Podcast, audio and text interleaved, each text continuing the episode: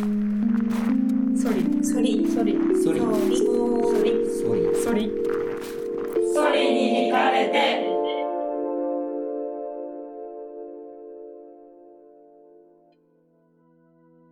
北海道大学コステップ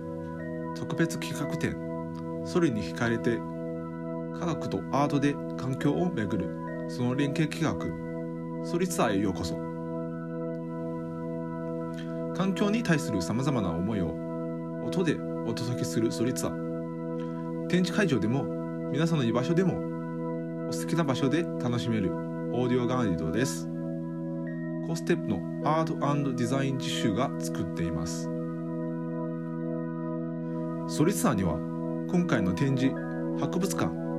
北大の中をめぐる3つのカテゴリーがあります。今回はその中のソリで展示をめぐるで皆さんと音の旅に出かけたいと思います北海道大学の、えー、コーステップアートデザイン実習の実習生の平田健と申します。えっと、今回の展示では、えっと、この展示のウェブサイトを主に運営しております。で、また、えっと、専攻は理学部の地球惑星科学科というところに属しておりまして、まあ、地学を勉強する学科として、今回の中谷釧路の展示ともつながるところがある、えー、専攻だというふうに思っております。コステップのアートデザイン実習だとあだ名で呼んでおりましてあの平田くんは私にけケンケンって呼ばれてるんですけどケンケンです。ケンケンと一緒に、えー、と実習を進めている北海道大学コステップの特任直教のパク・ヒョンジョンです今回の展示のディレクションだったりアートの展示もやってるんですけど他の科学者の展示もいくつか担当してまして今回中尾吉郎の展示を、えー、と制作しました、えーそうですね最初に展示の紹介を簡単にできればと思います。中尾吉郎の展示っていっぱいあるんですよね。うんあのすごいこうなんていうかな映えるし、それ科学的にもすごい面白いけど、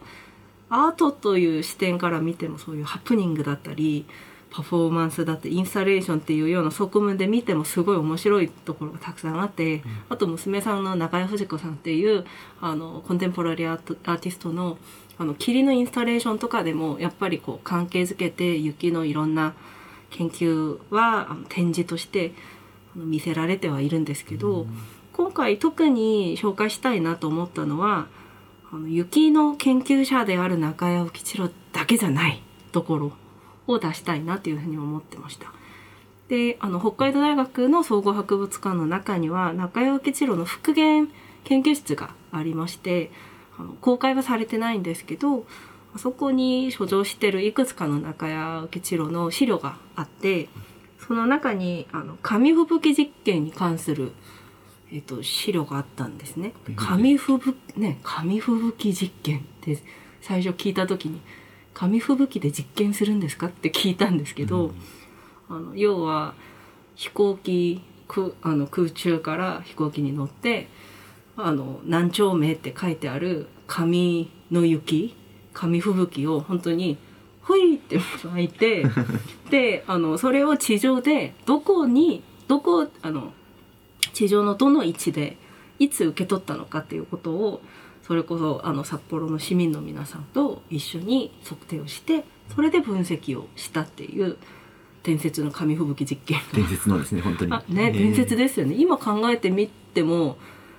すごい時代だったね。それができるっていう風になった時代もすごいしそれをやったっていう札幌もすごいし、あのそういういろんなこうなんて言いましょう実験っていうものに対する私の概念を結構覆したような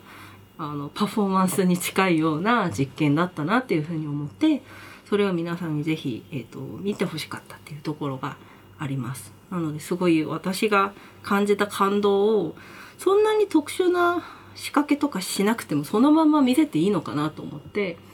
あのちょっと縦長のガラスケースに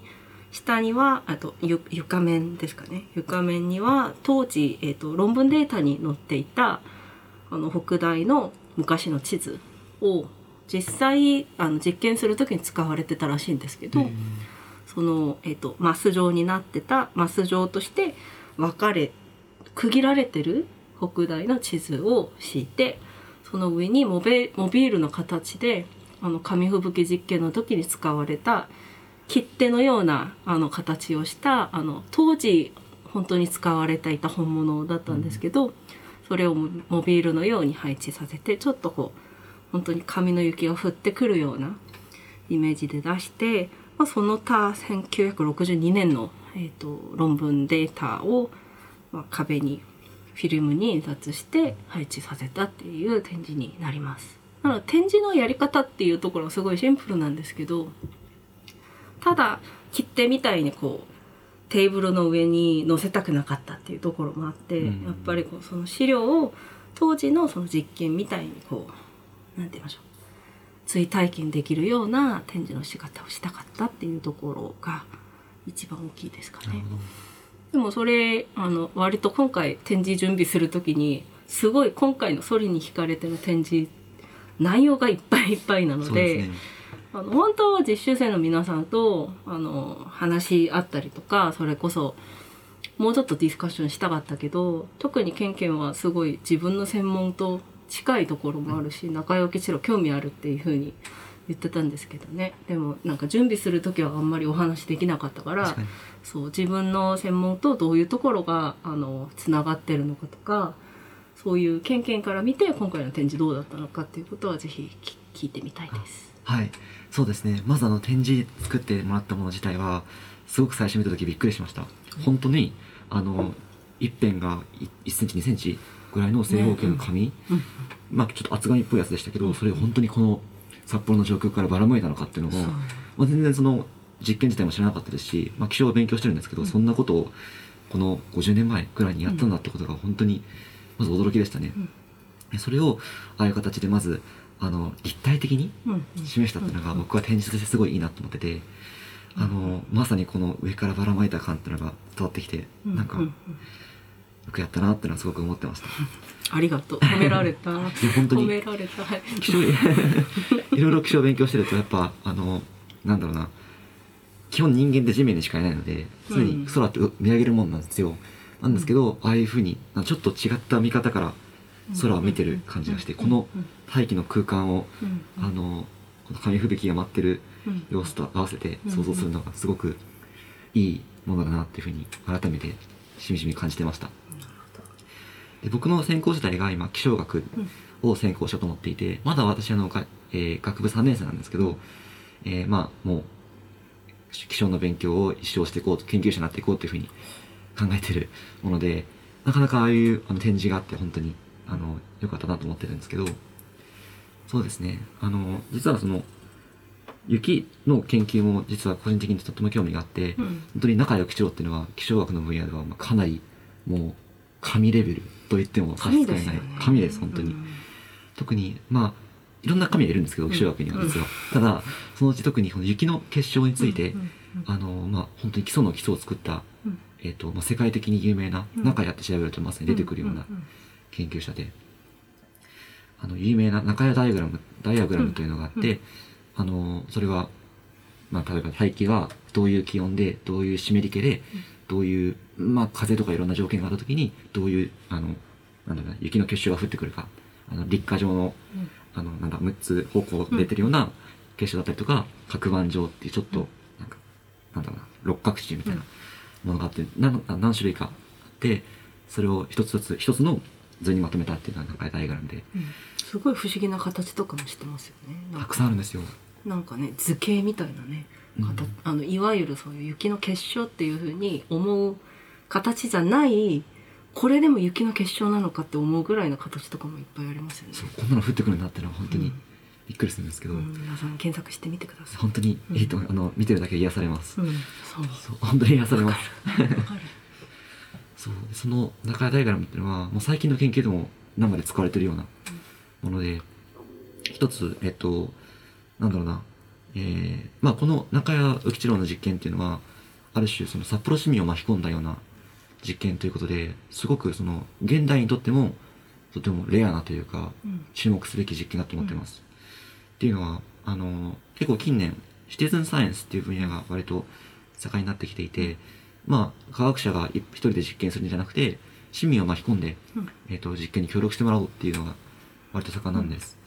例えば、えっと気象学の分野でもまあ多分主主流なのは結構動物とかが関わってくるようなうん。生物系だとか、うん。そういう農学系が多いと思うんですけど気象学の分野でも実は最近あってあの関東の方で雪が降るイベントっていうのがなかなかうん。ない。1年間に23回しかぐらいしかないと思そううんでよ、ですすねただそれ1回降ると東京の交通網が麻痺するような大問題なので、その東京の雪が降る様子をなんかちゃんと捉えるってことが大事なんですね、うん。ただやっぱデータが少ないのでし市民の皆さんに雪の結晶を降ってきたものを取ってもらって、それをビッグデータとして集めるっていううん。研究が最近ここ5年ぐらい前から一気に始まってます、うん。でまあそれも本当に中井幸郎のもうすごく近くて、うん。あの市民の皆さんにそれをあの、まあ、回収してもらう、まあ、最近の場合は雪の写真を撮ってもらうスマ,、ートフォンでっていう。それを集めてじゃあ雪がどういうふうに降ってきたのかなとかどういう大気の状態だったのかなっていうのを推し量れる。すごく斬新なツールです。確かに技術が発展してきたから多分当時のその中井沖一郎の紙吹雪実験とかだったらその本当に拾った紙に何丁目で拾いましたっていうことを書いて出すっていう方式だったと思うんですけど今はもうみんなスマホあるし GPS ついてるからそのデータを集めればいいっていうところでなんかそういう50年ぐらいの技術の変化を感じたり本当ですね、できるかなと思うんですけどね。はい、最近は本当にスマートフォンのアプリもそう。するように作られていて、便利ですよね。はい、全自動でうん。カバーできるんですけど、うん。本当にそれのおかげで例えば東京の雪の降り方、うん。何通りかに分けられるとか、うんどういうふうになんだろうな大気の状態がなってるのかっていうこともよく分かってきたので本当にこの分野大事だなってことはうん。感じてます、そうですね。まあ個人的にもこの雪の結晶の話がとても好きで、うん。まあ私自身が北海道出身でうん。幼い頃から雪にな馴染んできたというのもあるんですけど本当にあの雪の結晶ってまあちっちゃいじゃないですか、うん。本当に。なんだろう肉眼で見てもギリギリ見えるかなぐらいうん札幌の雪大きいなって大きいですか思うんですけどね。大きくないですかね。結晶がすごいこう結晶が目に見えるから大きく見えるからああそれもあるかもしれない、そうです。ねよくなんかあのマクロレンズとかを使うと、とても綺麗にスマートフォンで撮れるので、ぜひおすすめなんですけど本当にいろんな種類があってそれをこの基礎を作った中谷大吉郎の展示がこの北大に今あるってこと自体がもうウキウキたまらないですそうですよね。であの1階の今回の「ソリに惹かれて」は特別展で展示してるんですけど2階だったかな？なんか雪のところあの違う。石の研究してるところに3階だったのかな？と一緒にあのつながるところがあって、うん。そこに本当ねあのうさぎの毛であの人工雪の結晶を実験してたっていう当時の装置があったりとかはい。するのでねもっともっと皆さんに見てもらいたいなと思います、そうですね。あそこ本当におすすめで多分この展示期間中はずっとやってるはずですし、うんうんあの多分何週間おきに今テーマがどんどんその中幸一郎展の中でも移り変わってるので、うんもういつ来ても良いと思います。えっとまあ、気象の研究いろんなもう雪だったりあの大気だったりいろんな研究をしてるんですけどやっぱり雷研究とかもしてたらしくて、で最近の雷研究だとあの地上の雷から宇宙の雷まで研究してる先生がいるっていうことで今回の展示のクロージングトークは、えー、と1月24日 YouTube から配信されるんですけど「雷研究のひらめき」と題しまして、えっと、北海道大学、えっと、理学研究員の佐藤先生に、えっと、お越しいただきます。なので中尾吉郎の研究から今の、えっと、雷研究までのそのつながりっていうところも見られると思いますのであの展示が終わる1月24日ぜひ皆さん、えっと、YouTube で YouTube ライブで一緒に楽しんでいただければと思います。今回のソリスはいかがでしたでしょうか？展示の SNS では皆さんの環境に関する思いを募集しております。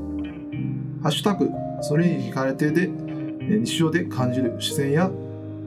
環境についての写真、動画を募集しております。ぜひ皆さんのお好きな環境、お気に入りの音をハッシュタグそれに惹かれてにお寄せください。展示の特設ウェブサイトソリ 2020.com では展示の情報を随時更新しておりますまた他のソリツアーはサウンドクラウド Spotify、Apple のポッドキャストでソリツアーまたはソリ2020を検索して視聴できます。ぜひチェックしてみてください。ソリツアーはまだまだ続きます。